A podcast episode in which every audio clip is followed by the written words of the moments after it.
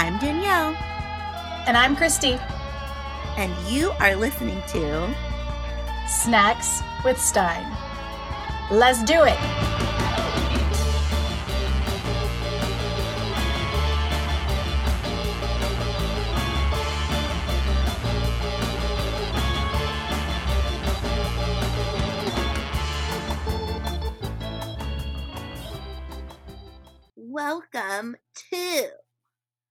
Drumroll Please.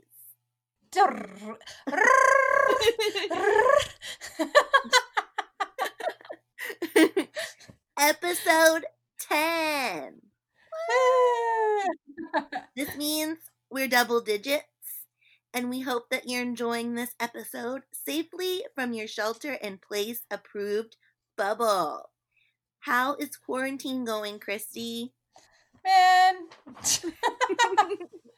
Listen, it's not about my kids. I love my kids. I'm excited they're home. They are awesome. It's more about I think it's the uncertainty. And I, am also a little bit pissed because I feel like we put in our time with 9 11. Do we really have to do this again? I know. It's a weird time right now, but we hope this podcast brings you some entertainment wherever you are mm-hmm. in your bubble of solitude. I was to say, people are still giving us money for some reason because we have a new patron. Thank you, patrons. Thank you. And this time, it's for Johnny Dean, who is joining Team Goosebumps, which is clearly the winning team. Sorry, Fear Street. So sorry. Whatever. and here is a toast to you. So, wherever you are in your solitude, or from six feet away from your friends. Raise your glass.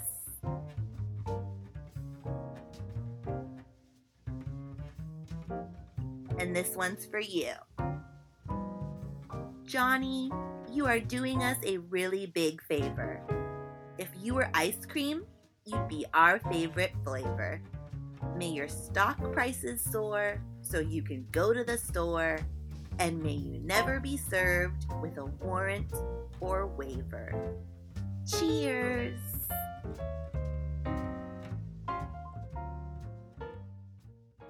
Cheers! I just realized that's a little ironic because I wrote that before the stock market took a jump on everybody. I'm sorry. We're sorry. so sorry. So, what about you, Danielle? Is there anything new happening in quarantine over in San Francisco? Um, I washed my hands and I took a lap around the house, and it was a really short lap. So, well, okay. what are you eating today or drinking? Oh well, and and you know we don't need to change the name to Drunk with Stine. It's just that when I sit down to record, I've probably been watching my children all day. I don't, you know, I'm not as someone who drinks really around their children. So, like, hmm, time to have some me time and a glass of wine. So, yes, again, I'm having some red wine and I am pairing it with a Clif Bar. This particular Clif Bar is the white chocolate macadamia nut variety because if I didn't have some sugar, I was going to faceplant uh, while we record this because it's late. It's an after dark snacks with Stine after dark episode. Uh, and that's that's what I'm enjoying. It's very good, but there's literally so much sugar in it that you can like feel it crunch. Oh wow, that's, that's a lot. I expect a lot of good banter from you. As I say, you're welcome. You're welcome. Tonight I am reading Be Careful What You Wish For. And this was a blind pick. I just thought the cover was cool and I didn't have a strong recollection of reading it. So that's where that came from. It was published in 1993 and it was 2.95. And this is great because this one came from an eBay lot and apparently belonged to Billy Samples in room 16. So shout out shout out to Billy if you happen to find us and are listening. I love that. I love mm-hmm. it when mm-hmm. people get like inscriptions and I know. My mom used to do that if I got them if I got a book for Christmas, mm-hmm. she would mm-hmm. write my name on the cover and like which Christmas it was. Yeah. We did that too for a long time. So this cover is actually kind of different for a Goosebumps book because we actually see our protagonist, which is not very common. We normally don't know what the kids or adults look like. It's a blonde girl. She's shadowed in some darkness and she's staring at a glowing crystal ball that is being cast upon by two hands. And the hands have really great nails. So I appreciated that. and the tagline is It might come true. Christy, do you remember the seventh grade? Oh, God, yes. it was pretty awkward. I sure do. Right? Um, it was an awkward um, you could, time. You, yeah, you could say that. Okay. say that. this story opens in a seventh grade math class, which is a well hated subject by this podcast. Mm-hmm. You have to picture yourself being called on to come to the board to solve an equation, aka my worst nightmare.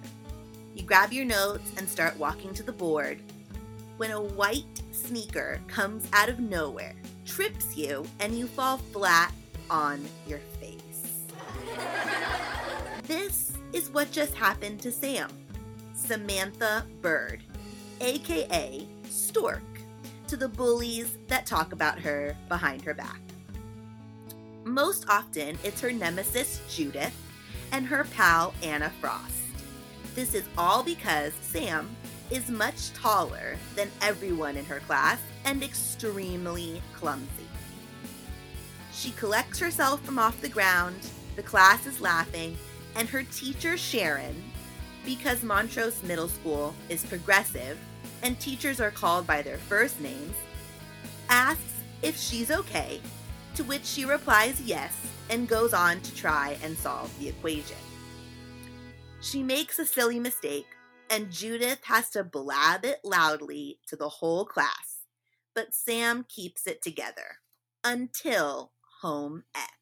But before home ec, it's lunchtime, and Sam is eating her lunch alone, and she overhears Judith telling some eighth graders that Bird tried to fly in math class. So Sam shouts back, You tricked me, Judith. But she does this with her mouth full of food. And as some drips down her chin, the room starts laughing. Judith says something else Sam can't hear, flips her long red hair back, and they all start giggling again. Sam has had enough and starts to get up to confront her, but in the nick of time, her best friend Corey appears across the table. Corey isn't the biggest fan of Judith either, but just reminds Sam that she is who she is.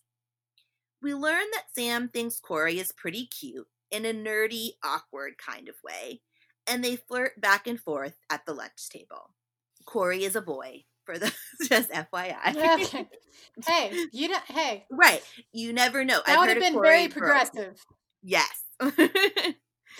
Stine was woke as fuck.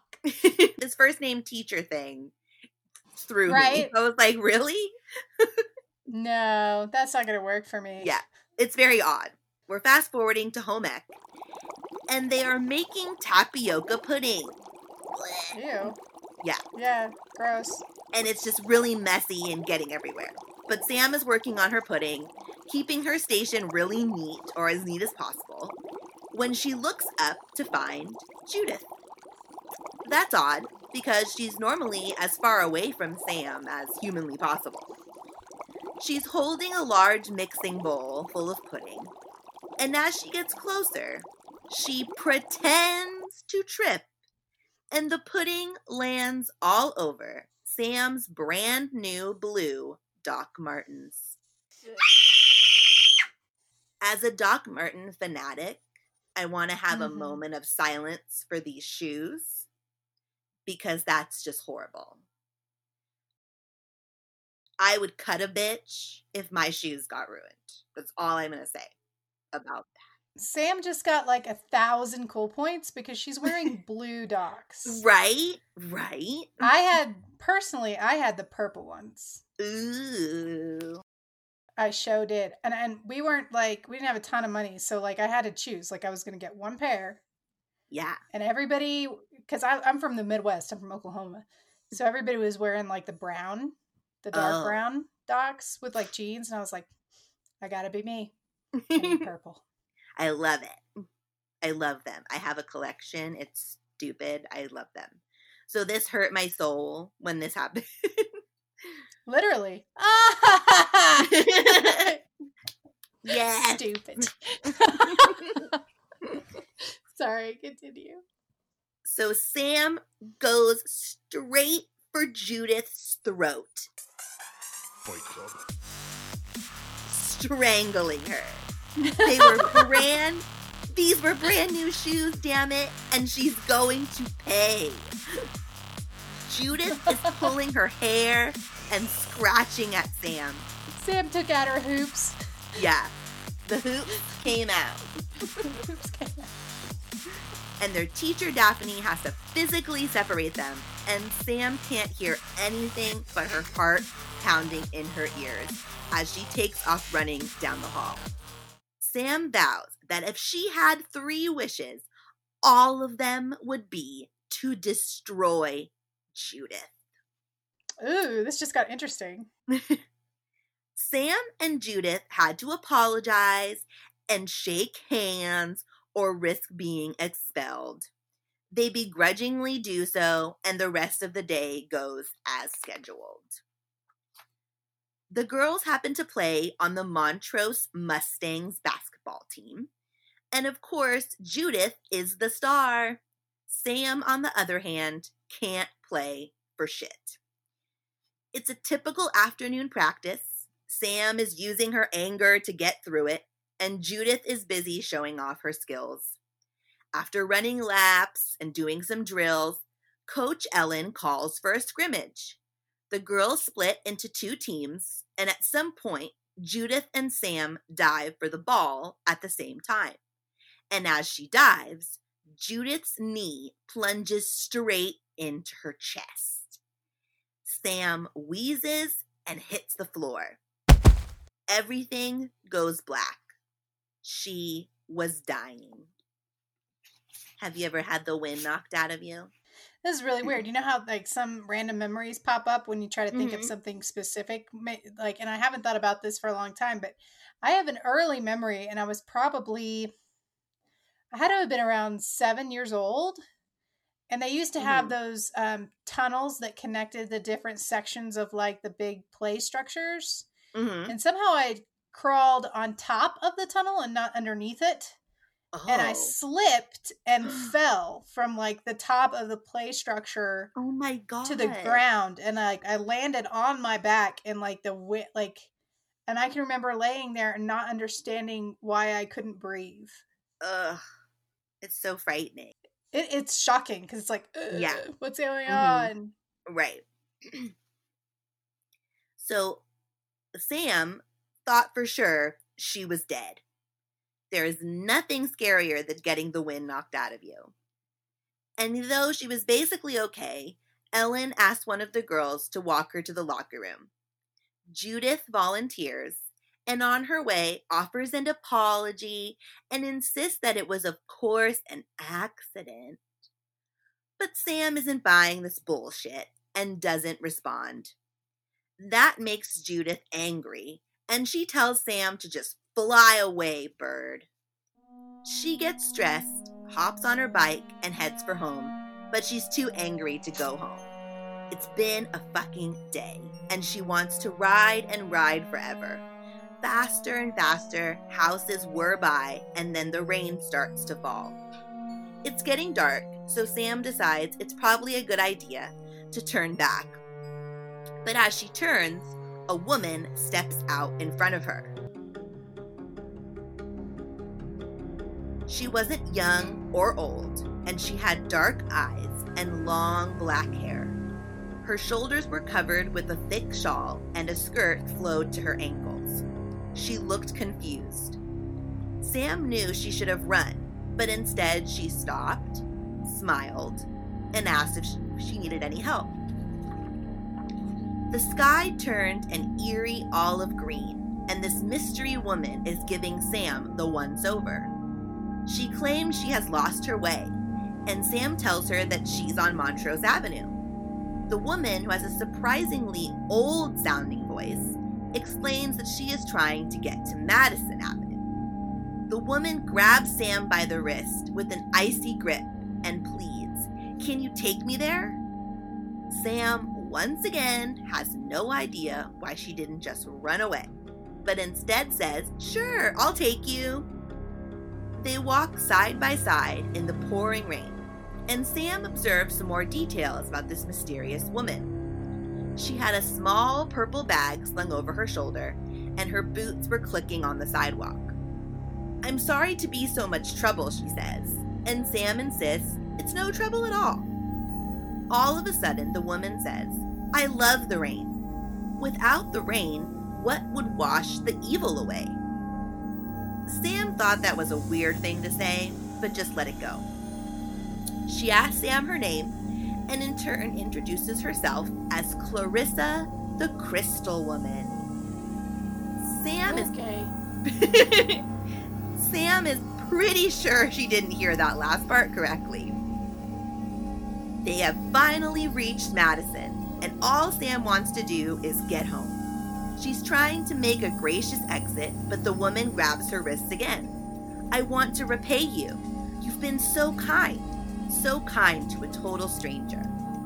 Sam tries to release her grip, but it's shockingly tight. You really don't have to, Sam insists. Tell you what, I want to grant you three wishes. This lady is cuckoo for Cocoa Puffs. It dawns on Sam.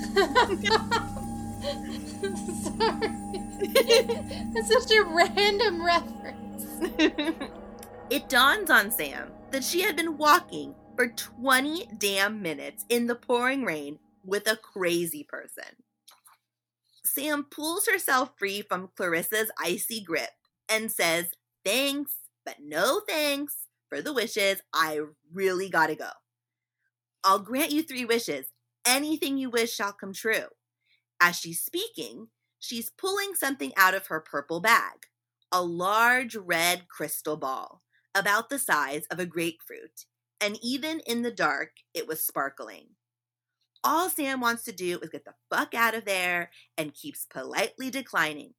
I don't have any wishes right now. Sorry. Clarissa sees the doubt in Sam's eyes and insists this is not a joke. Sam is starting to worry. What if this woman turns dangerous because I don't play along? She scans the street. Most of the houses had lights on, so she could run for help. Then Clarissa's ball begins to glow.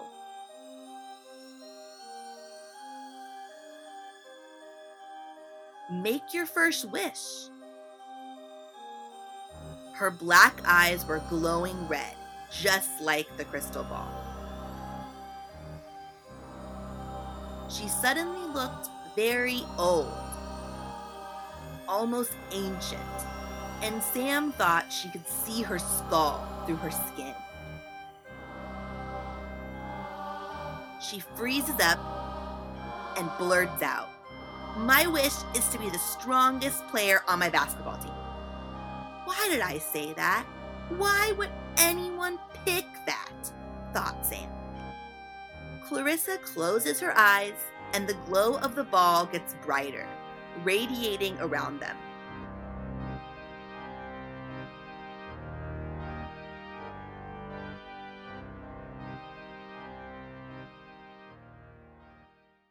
Then it dims. Clarissa thanks her again, and she places the ball back in her bag and quickly walks away. What a perfect end to a perfect fucking day. And she pedals furiously for home. All I'm saying is, I've seen this movie. You should follow the lady. Mm-hmm. She's gonna make you popular.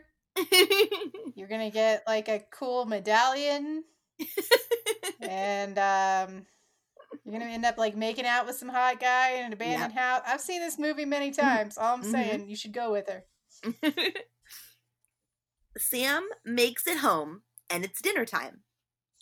Her mom is trying to force more food on her plate, But Sam is sneaking food to Pumpkin, their little mutt, under the table. Mom's Aw, pumpkin. I know. Mom works late and doesn't have time to make, quote, real food. So they're enjoying boxed potatoes and meatballs this evening.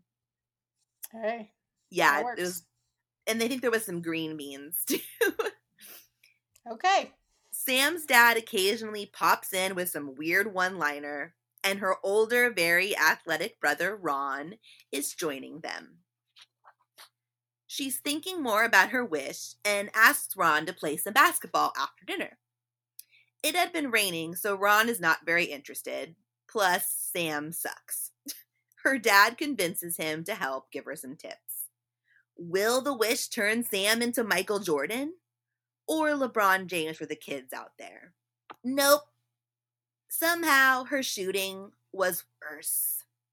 Ron finds this hysterical, and Sam, of course, is so disappointed. Why did she ever think wishes would come true? Ron dribbles the ball, and as it rolls away, Sam goes after it, slips in a puddle, and falls on her face again. she is furious, leaps up, and heads toward the basket, determined to make this shot. And as she jumps, Ron grabs her by the waist, she shouts, and without even thinking, screams, I wish you were a foot tall.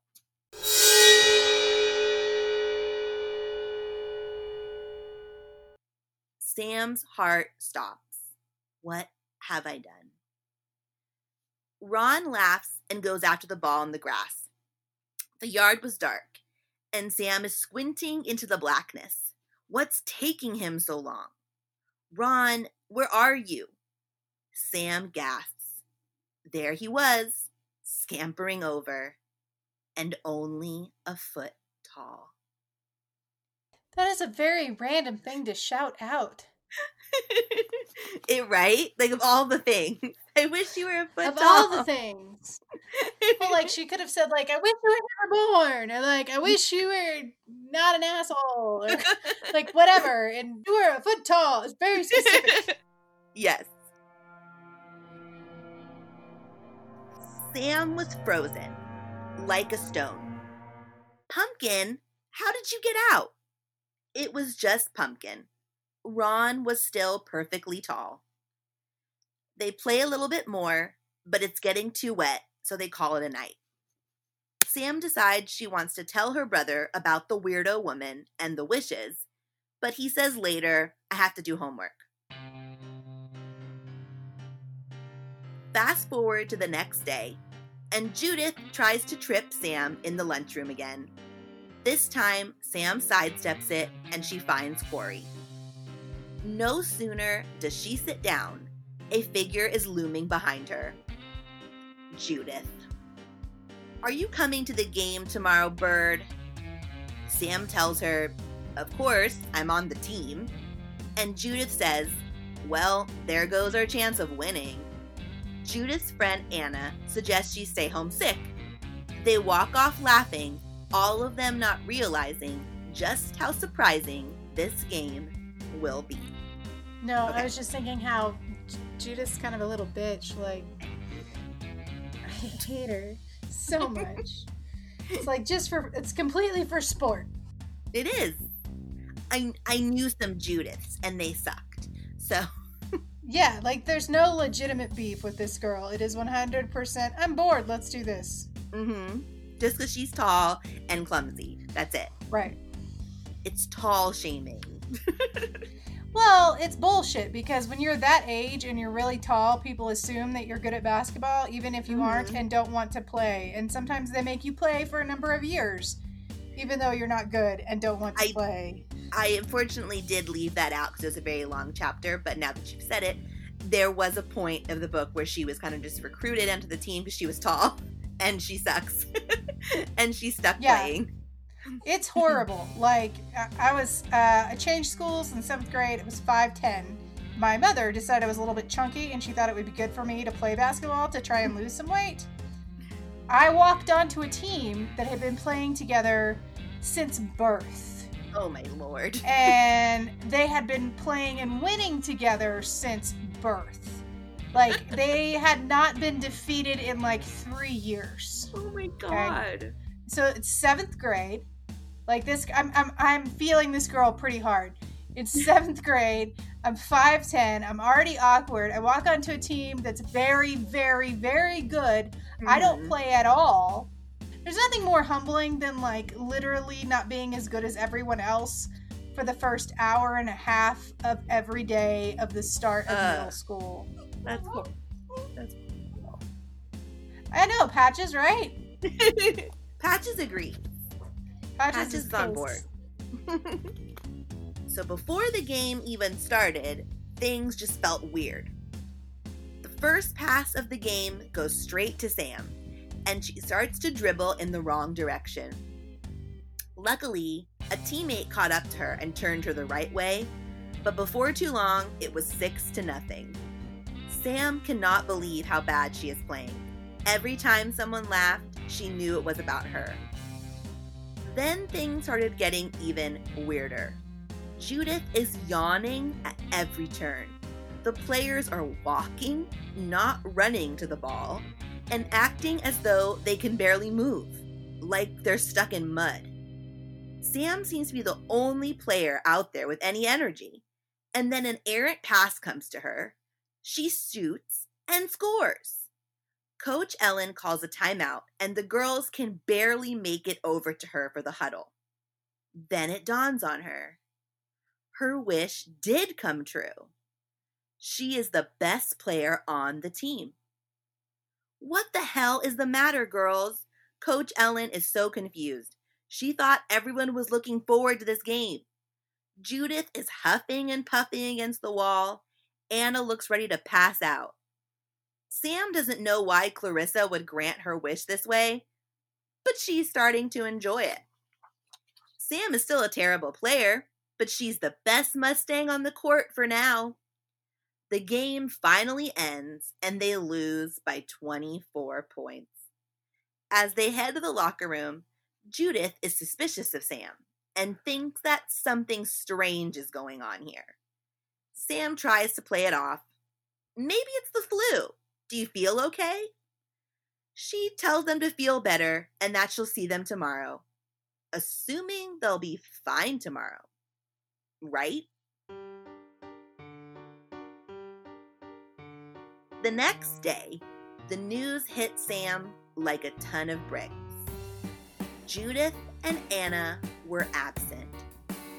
Their empty chairs made Sam feel so guilty. What was she thinking making such a selfish wish? Did they go home and get weaker and weaker until they died? Oh, She was a murderer. At lunch, she decides to tell Corey the whole story. He laughs in her face. Do you believe in the Easter Bunny too, Sam? Corey asks her. But Sam is not backing down, and he realizes she's dead serious. He confronts her, com- sorry, comforts her, and gets an idea. it's different. They're very different. They can ask Audrey, the school nurse. Sam jumps out of her chair, racing down the hall, and Corey barely has time to catch up. They reach Audrey's office out of breath, and Sam asks why Judith and Anna weren't in school today. Audrey says sadly, Judith and Anna are gone. They're what? They're gone for at least a week, repeats Audrey. She tells them they're very sick and felt too weak to come to school today. They probably have the flu. But Sam knows it's not the flu, and she's pacing up and down the hall in a panic. I still have two wishes. I'll just make my second wish, undo the first. Then Corey brings Sam back to Earth by asking, How is she going to find Clarissa? Sam can't focus for the rest of the day. Her vocabulary test may as well be in Martian. Basketball practice has been canceled since the entire team, except for Sam, is absent. Absent because of her selfish wish. She has to find Clarissa, but where could she even begin? Then she remembers she found her lost in Jeffers Woods. So she'll start there. Grabbing her coat and heading to her bike, she sees her mom just fucking great. What was she doing here? She's reminded that she has an orthodontist appointment today for her braces. Sam starts to whine. I don't want to wear braces, and I can't go. My bike is here. But her mom won't back down, and off they go to the appointment. Sam finds out she has to be in braces for six months.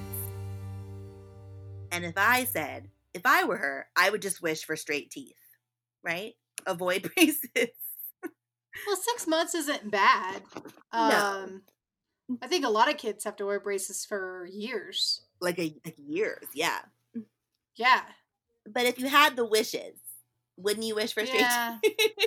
I don't know, man. This lady's a jinn. So, um, uh, nothing regarding my teeth or eyes probably um True. should be said aloud. True. She can't focus on the braces. Of course, she's bummed, but all of her energy is on her teammates at home, withering away to their death. She decides to call Judith to ask how she's doing. She picks up the phone and, in barely a whisper, Did you cast a spell on us?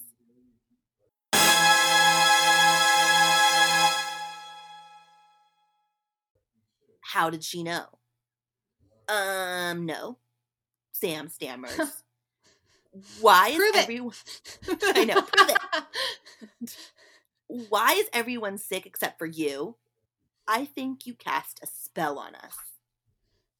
Sam is like, I hope you feel better, and just kind of hangs up the phone. Oh, That is a missed opportunity, Sam. I would have been like, maybe I did, bitch. yep. Maybe you should stop tripping me in class. maybe you shouldn't talk to me anymore. Leave me alone. Missed opportunity. Mm, Totally. All Sam knows is she has to find a way to get this spell or whatever, this wish, reversed. Judith and Anna were absent again the next day, and Sam asks Corey to go searching for Clarissa after school, but he's too afraid. So she takes off for Jeffers Woods alone, encouraged that the weather was similar to the day she met her. Rounding the turn to Montrose Avenue, she spots her on the corner. Hey, hi, it's me, Sam calls, but she notices that her back is to her. So she screeches her bike tires. I need to make another wish. The woman turned around, and Sam is face to face with curly blonde hair and freckles. I am so sorry. I thought you were someone else, Sam says, wanting to die of embarrassment. She asks if Sam is lost or needs any help, but she just replies, I'm so sorry to have bothered you, and speeds away. Once again, she is left disappointed. She thought for sure she'd find her. Then she remembers she took her to Madison. It was a long shot, but she was desperate. Madison is empty. Sam is freezing, and the storm that is on its way is only going to get worse. On her way home, she passes Judith. She passes Judith's house and decides that she wants to check on her. Why? I know, They are not friends. right? But she's gonna barge into her house anyway. What the fuck? she's really worried. But she also has another motive, which is to get warm because she's frozen. So she figures. Well, I guess maybe the guilt. Like if she Yeah. thinks like she really has done this to them, she wants to see what's happening. Yeah. Okay, okay. Mhm. That was odd for me for a minute. Yeah. Go ahead. So she knocks on the door, and Mrs. Bellwood opens it. They chat a bit, and she lets her inside. She heads upstairs to see Judith and finds her sitting in bed surrounded by books magazines, and schoolwork. Judith Judith notices Sam in the doorway. Stork, what are you doing here? Sam asks how she's feeling, and Judith just tells her to fly away. Her usual line. Then she says, You're a witch, aren't you? Sam is shocked. You did put a spell on us, didn't you? Sam has no idea how to react. You're crazy, Judith. There's no way you can be serious. Judith insists that Sam is jealous of her and Anna and the other girls, so she casts a spell on them. Why is she the only one not sick? Judith, you're literally talking like a crazy person. Then, with all of the strength she can muster, Judith begins chanting, You're a witch! You're a witch! Sam is furious and loses it, shrieking out, I never would have done it if you weren't so horrible to me. Oh my God. I just admitted that I was the cause of her sickness. I knew it. Judith points a finger at her. Then Mrs. Bellwood appears after listening to enough of their shouting. And just as Mrs. Bellwood tries to get Judith to calm down, she runs down the stairs and to the door. She was so angry, hurt, and humiliated, she yells, I just wish Judith would disappear. Very well. That will be your second wish, says a voice from behind. Clarissa was there with her glowing red ball. I shall cancel your first wish and grant your second. This girl needs to stop yelling. That's all I know. She's yelling too much. Well, and again, wouldn't you be a little sensitive about the words I wish? right? You'd think so. You think I'm all about learn. raging. Go ahead and rage. You let it out. But, you know, maybe not those words. Not those words. They're not good words right now. Don't do it. Not right now. So she cancels. She's going to cancel her first wish and grant the second wish. No, I didn't mean it. But it was too late. Clarissa had already vanished. Some time passes. She goes home. And after dinner, Ron and Sam play some ping pong in the basement. It's the only sport that she's good at. But tonight, Ron could tell her heart wasn't in the game. He asks her what was wrong. She decides to tell him about Clarissa, the wishes, and Judith, but he can't take her seriously. She storms off to her room and slams the door. She's pacing back and forth, trying anything to get her mind off of Judith and the wishes, but nothing works. Sam has to find out if the second wish came true.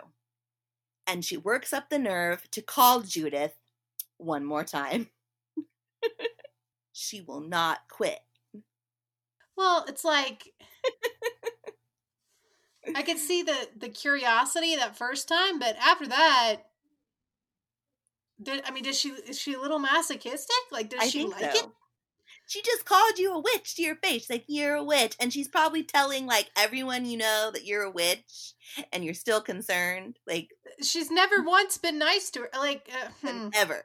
Yeah.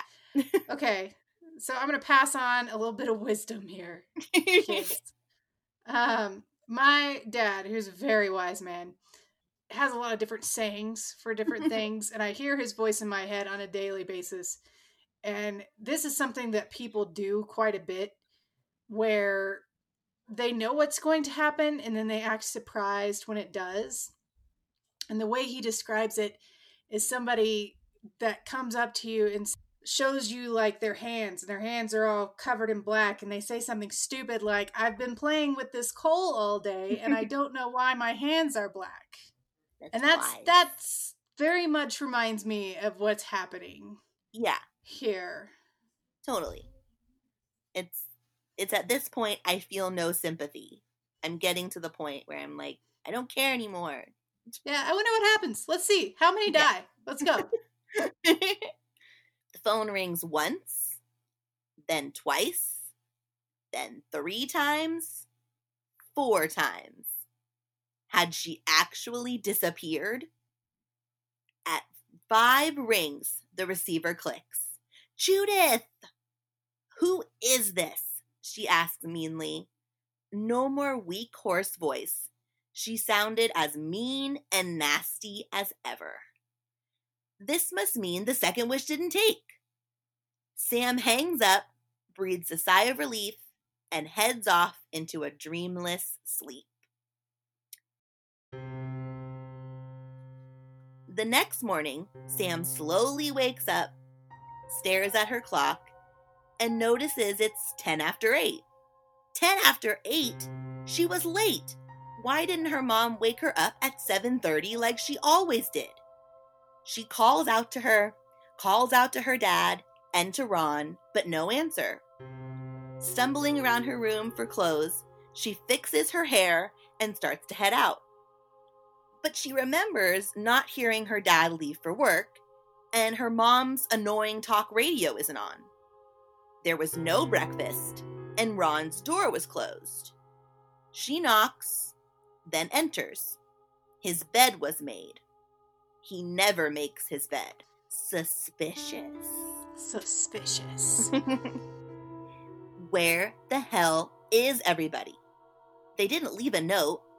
There was nothing there, and by this point, she was already really late for school. Heading to the garage for her bike, she stops in her tracks.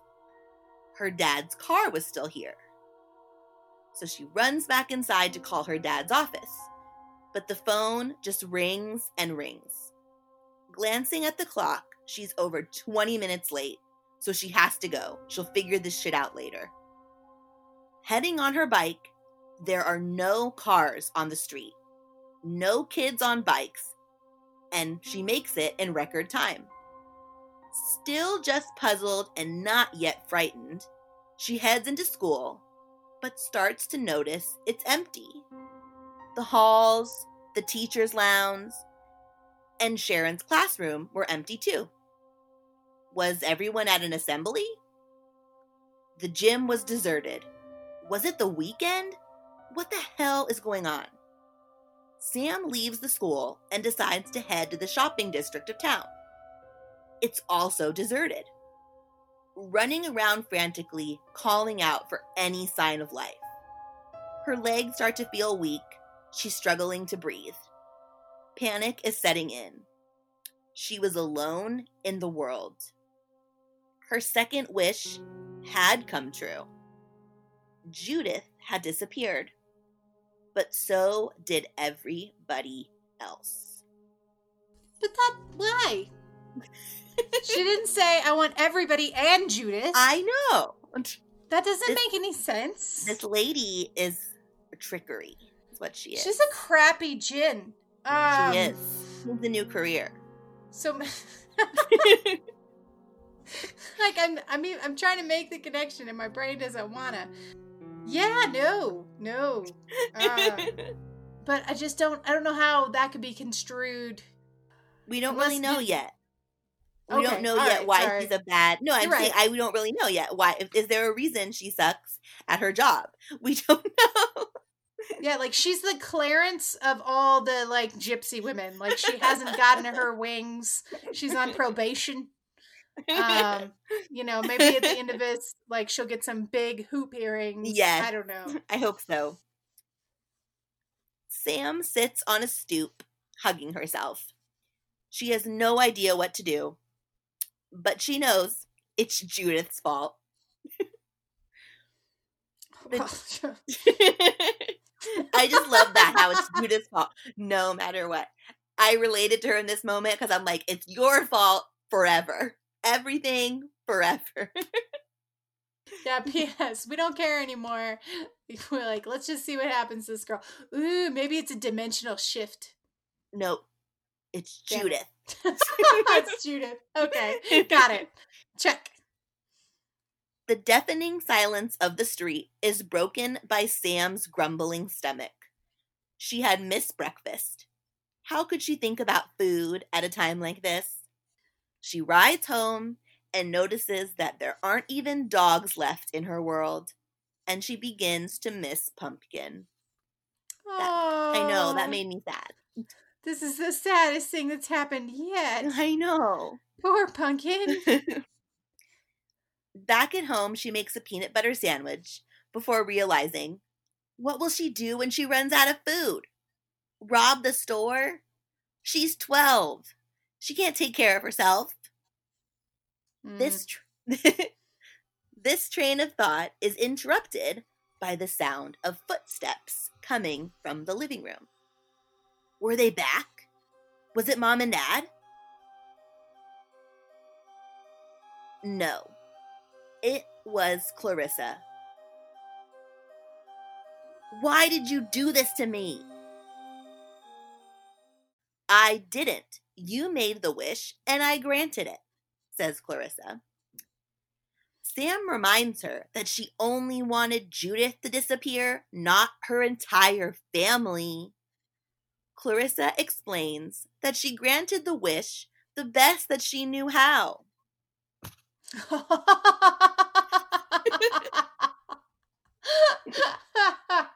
oh, Yep, so she's a moron.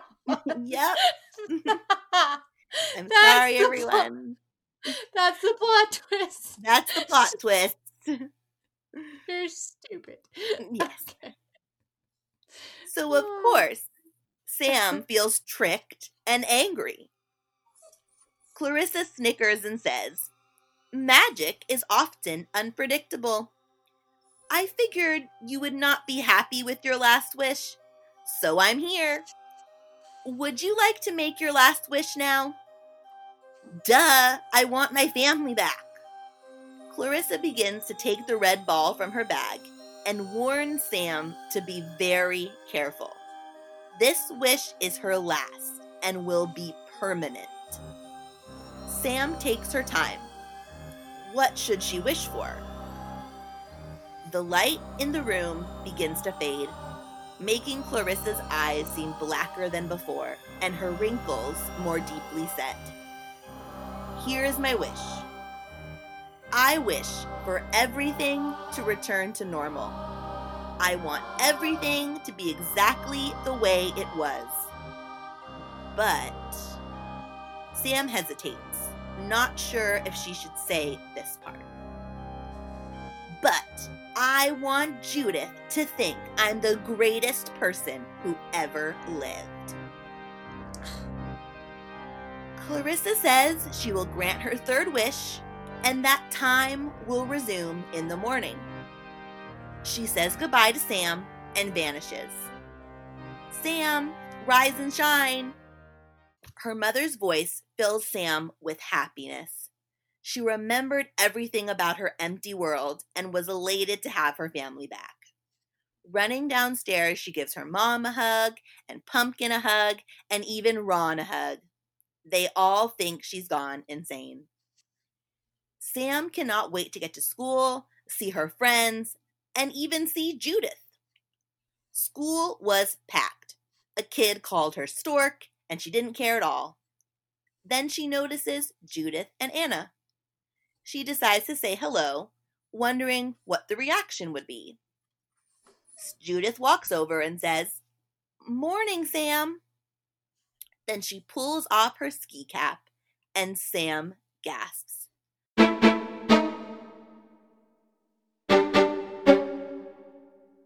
Judith, your hair, blurts out Sam. Do you like it? Judith had cut her hair to the same length as Sam's and was wearing it in a ponytail to the side, just like Sam. Sam says, Sure, I like it. And Judith lets out a huge sigh of relief, insisting that maybe it needs to be longer or maybe shorter. And it's, of course, not as beautiful as Sam's hair. What in the world is happening? Sam turns to hang up her coat in her locker when Judith asks to carry her backpack. But before she can protest, Anna asks, What are you doing? Let's just go to class. But Judith, Judith says, Go ahead without me. I want to walk with Sam. Is Sam hearing this correctly? As they walk, Judith asks Sam where she got her t shirt, and Sam notices she is wearing one just like it.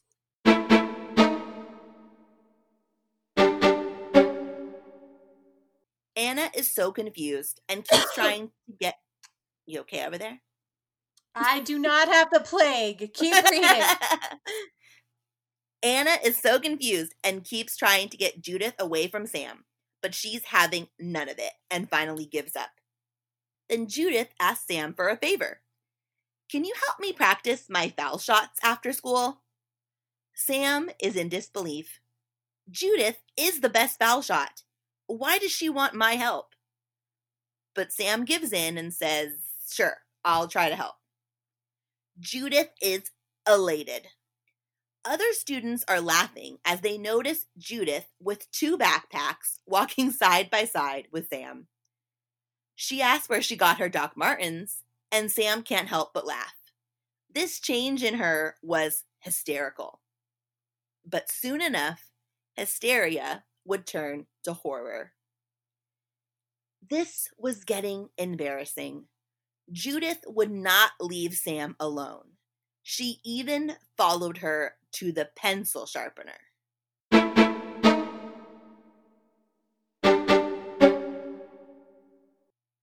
Judith joined Sam and Corey for lunch and claimed that Sam's flattened tuna fish sandwich was better than her pizza and insisted they trade. Corey cannot believe what she's saying, and Sam has no explanation. She just wants to be exactly like her. After lunch, Judith is still at it. She wants to carry her books and her bag, and the other kids are starting to snicker at them. She's making Sam look like some kind of jerk. Judith asks Sam if she's getting braces. Sam says yes, and Judith says, Great, I want them too. After school, Sam sets off for practice, completely forgetting there was an actual game today.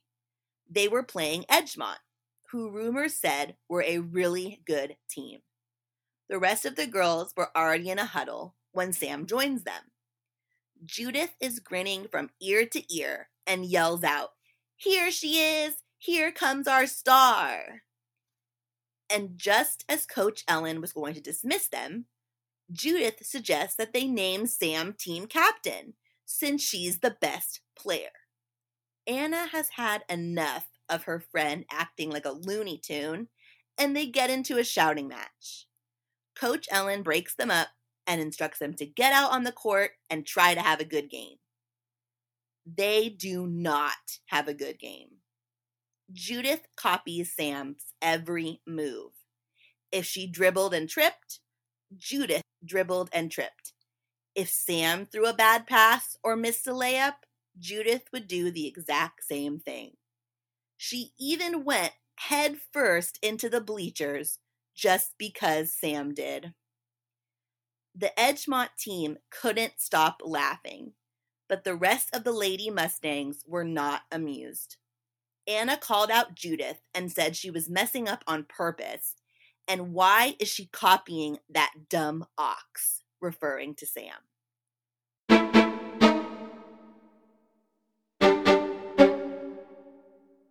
This sends Judith into a rage, and the two of them start wrestling and fighting on the court.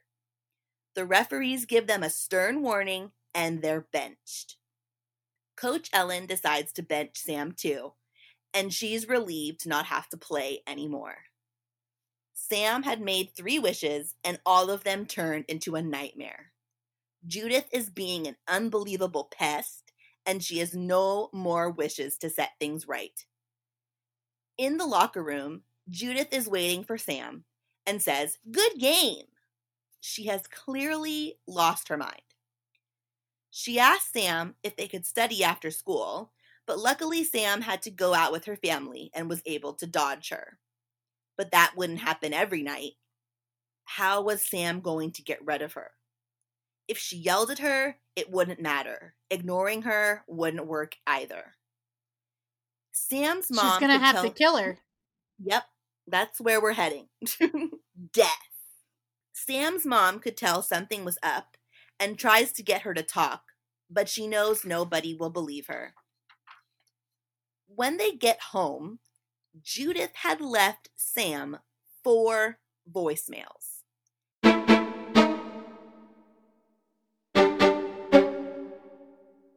And her mom finds that puzzling since she doesn't recall them being friends. Sam didn't bother to explain and just heads up to bed. Just as she's about to drift off to sleep, she hears her floorboards creak, and a shadowy figure is in her room. Before Sam could move, a hot, dry hand grabs her by the arm. Sam tries to scream, but the hand slides over her mouth. Sam is frozen in fear, and her attacker says, Shh, don't scream. Then the light clicks on. Judith, how did you get in here? Judith explains that her back door was unlocked, so she snuck into her room, waited in the closet, and must have fallen asleep. As one does. Uh, amazing. but why? What do you want? Judith's face goes into a pout. You said we could study together. Sam denied this and tells her she has to get out. Her parents will be looking for her. Then Sam's dad's voice is coming from the other side of the door. Sam, are you okay? Are you on the phone? You're not supposed to call anyone this late. She reassured him that everything was fine. Sam is practically pushing Judith out of her room, and she can't stop complimenting her. Her nightshirt is great. Her room is great. She's so considerate. And by the time they reach the front door, Sam can't take it anymore. As she's being shoved outside, she asks one more time if they can study tomorrow. Sam says maybe, but makes it clear she cannot sneak into her house again. The door locks behind her, and Sam heads back to bed. But all she can dream about is Judith. The next morning, Sam finds Judith waiting for her at the edge of the driveway. She wanted to walk to school together. Or if Sam wanted to ride her bike, she'll happily run alongside. Run alongside a bike. This is awesome. Ju- Crazy Judith is so much better. Like she's diving into bleachers and running alongside bikes. I love it. This was the last straw. Sam shouts no and takes off running. She has no idea where, but she has to get away from Judith. Sam, wait for me, please. Sam just keeps running through a neighbor's yard, trying to cut corners, and then she's running through the woods. She can still hear Judith calling to her, and then her foot trips over a tree root and she lands face first into the leaves. When she wakes up, Judith is standing over her. But it wasn't Judith, it was Clarissa. You are unhappy, says Clarissa. No shit, Sherlock. Your wishes ruined my life. I wish I never met you. Clarissa never wanted her to be unhappy. She only wanted to repay her kindness. But since she was unhappy, she will cancel this wish and allow her to make one more. Sam could hear crunching leaves. Judith was getting closer. I wish I never met you. I wish Judith met you instead of me. And so it would be done. Clarissa used her glowing red ball and vanished.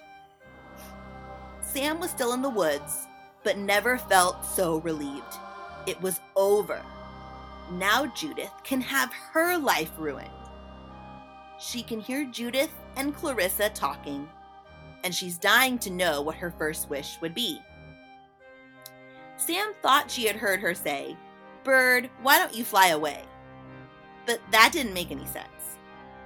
Sam was too overjoyed to care, too elated and too excited for her life to be back to normal.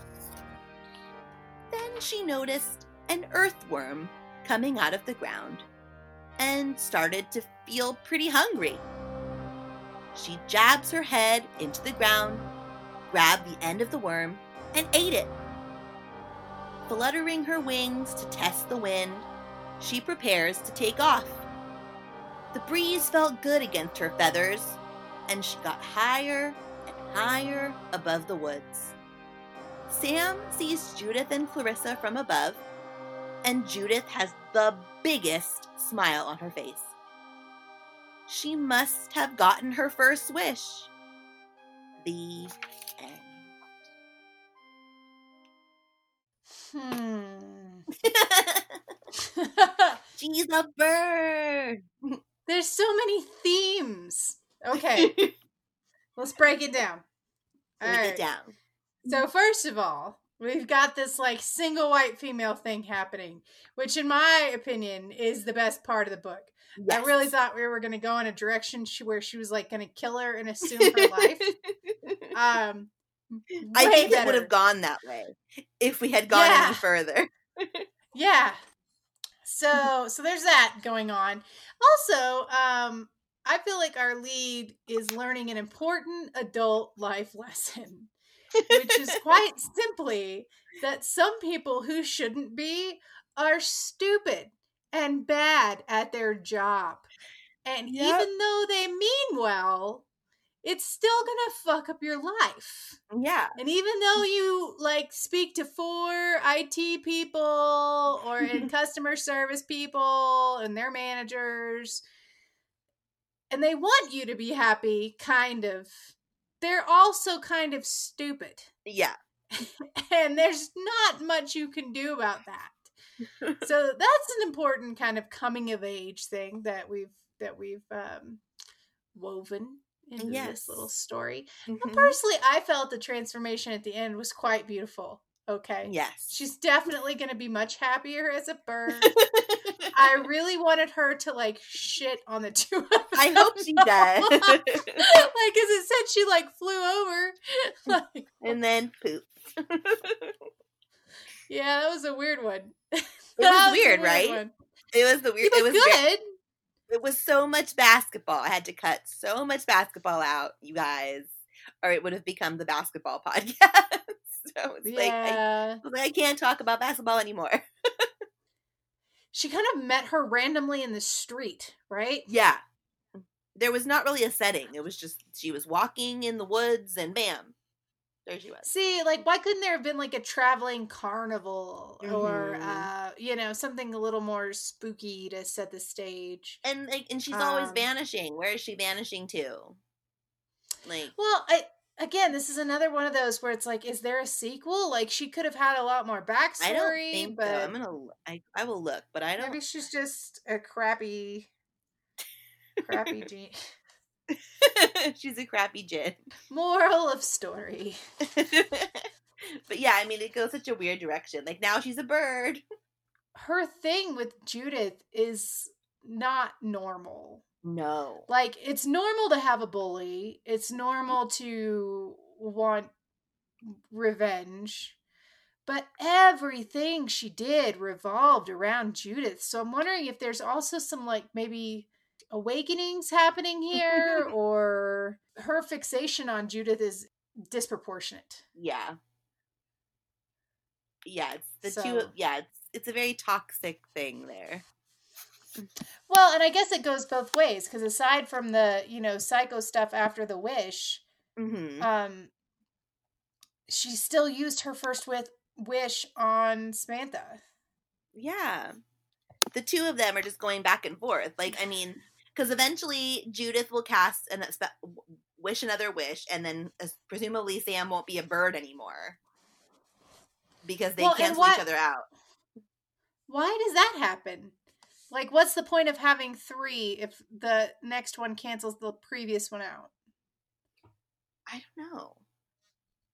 It's very the wishing is weird. I'm just used It to is wishes. strange. I've never heard that before. wishes being wishes. Although they did that in um do you remember Bedazzled? yes. With Elizabeth Hurley where she was the devil. So like each time he redid it, it, it kind of erased what had happened before. That is true. I rem- that movie is a throwback. I enjoyed that movie. I think I watched I it a think I did too. When I was younger, like I loved it. I'm sure it's problematic now, but I loved it. So, if you are um, enjoying the show and if you are entertained, there's a lot of different ways to support us. You know, we did a Patreon toast at the top of the show. You can do that if you want to. Um, but given the current situation, you know, money's going to be tight for a lot of people. So, there's uh, different ways that you can support us without giving money. And the best way to do that is by leaving us a review Mhm. and we are only interested in five star reviews. I don't think that we've had another one that's not been a five star review. You know, it really does make our day. And and in a time where everybody needs a little pick me up, we love reading yes, good reviews about what we're doing because it's hard it's hard for us too to come and record, but we love you guys and we love doing this and we want to keep doing it. So throw us some encouragement if you get a chance. Um, and we'll definitely shout you out on the Facebook page um, if you decide to do that. So wherever you listen, um, give us a review.